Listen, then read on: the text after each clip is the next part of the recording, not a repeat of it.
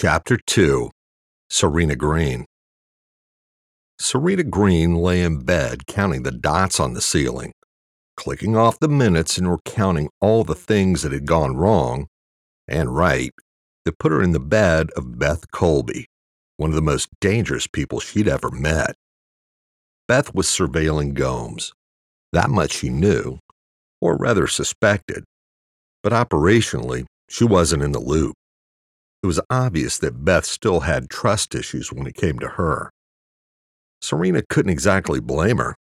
She had been hired by Magnus Johnson, the pompous idiot who had ruined Beth's operation.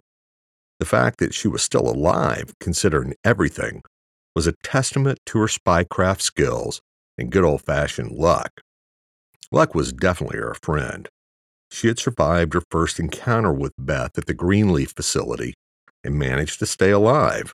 Not easy considering her affiliation with Magnus and the fact she was a spy, inserted into the organization by a clandestine, non sanctioned operation hidden within the bureaucracy of the Department of Agriculture. Hell, nothing could possibly go wrong, Sarina thought. She'd heard of Beth through Magnus initially and was referred to only as Draper's Girl described as some sort of rabid dog who would slip her leash occasionally. It was obvious to Sarina now, after getting to know Beth, that she was complicated. However, crazy didn't seem to fit.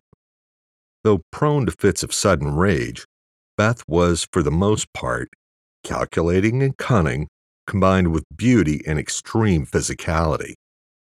Sarina thought about the Greenleaf mission often, especially Jack Glasser. Jack had been Beth's pet project, trying to determine how he consistently preempted the organization's stock market manipulations, machinations that were at the heart of their corporate criminal enterprise. The organization assumed Jack was using a sophisticated algorithm of his own design to pierce their veil.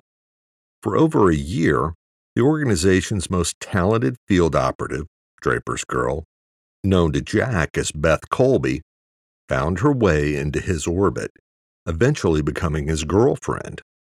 However, Beth's operation came crashing down around her ankles, due in part to Magnus's freelance project that yielded absolutely no fruit, except a destroyed money laundering facility and a bullet wound for Beth. If Beth was difficult before, Sarina now had a front row seat to witness the most pissed off and focused woman she'd ever met.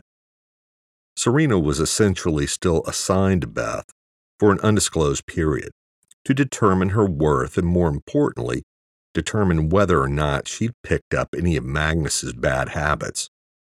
For now, she felt safe, doing Beth's grunt work and being her part time lover. However, her mind still drifted back to Jack Glasser, someone who thought she'd betrayed her country and was now completely corrupted. The thought killed her. She had developed immediate chemistry with Jack, appreciating his genius and his vulnerability, smitten with his long curly hair, bright green eyes, and self deprecating humor.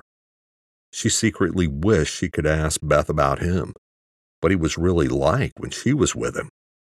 However, she wasn't eager to let her know that she was mildly infatuated with Jack. Knowing Beth, it wouldn't end well. Sarina knew it had been 45 minutes since Beth had left her bed. She had stopwatch like powers, and her internal clock was always accurate within 30 seconds, every time, without even trying. She showered and lingered in the bathroom, staring at her reflection in the mirror. Fifteen years ago, she would have never imagined her zeal to do good by joining the FBI after 9 11 would lead her down her current path, working as a double agent for a shadow group, euphemistically called the Department of Agriculture, spying on an even more clandestine group known only as the organization. She had worked hard at the FBI and put her back into her work, yet after 10 years, she became hopelessly disillusioned. It had been apparent to her that the continuing terror threat only served the purpose of increasing law enforcement's power with no real return and no real scalps of consequence for her to show for it. She could feel the political machinery behind her, crowding everything she did. Her efforts continually redirected to threats that looked more like witch hunts against the FBI's rivals than real work. Once on her watch, a known person of interest had been lost, assimilated back into the melting pot of anonymity because she had been taken off surveillance to snap pictures of a congressman's daughter getting felt up at a DC party. After 10 long years, the shine had worn off and she'd had enough. She put in her notice with no future prospects and backpacked the Appalachian Trail for a month before coming home and sulking for another. After two months on a couch, still litigating her life's work day after day, a knock on her door changed her life and injected new meaning and a sense of purpose, thanks to a buzz cut ex Special Forces officer named Colonel Nathan Rhodes. After a fake death and a new identity, she joined his highly secretive group within the Department of Agriculture, which was composed of former CIA, Homeland Security, FBI, and ex military personnel who, like her, had become disillusioned with the status quo. Their funding was hidden, free from congressional oversight, and their focus was laser sharp. Identifying, infiltrating, and dismantling the world's largest corporate criminal enterprise the organization. The woman whom she had gotten close to over the past two months as a lover and fellow organization agent was Beth Colby, known as Draper's Girl. Sexy, lethal, and completely unpredictable. Though she could have easily taken Beth out, Rhodes's long game was to learn as much about the organization as humanly possible. Sarina was the first asset they'd been able to put in place, and Rhodes wasn't about to compromise a big score by knocking off an enforcer. Sarina checked her mental clock again. One hour. She didn't know how long Beth would be gone. However, darkness had settled in on Atlanta, and knowing Beth's unique rhythms, she was likely to be out for a while, though she wasn't ready to bet on that just yet. She quickly dressed in her favorite uniform, a black running outfit with leggings and a lightweight jacket. She grabbed a pen and quickly jotted down a coded message for her handlers, one that succinctly stated Beth's activities over the past few days. There wasn't much to tell, and she decided to leave fucking me senseless out of the report. She folded the paper up and put it in the side of her shoe and trotted downstairs for a run.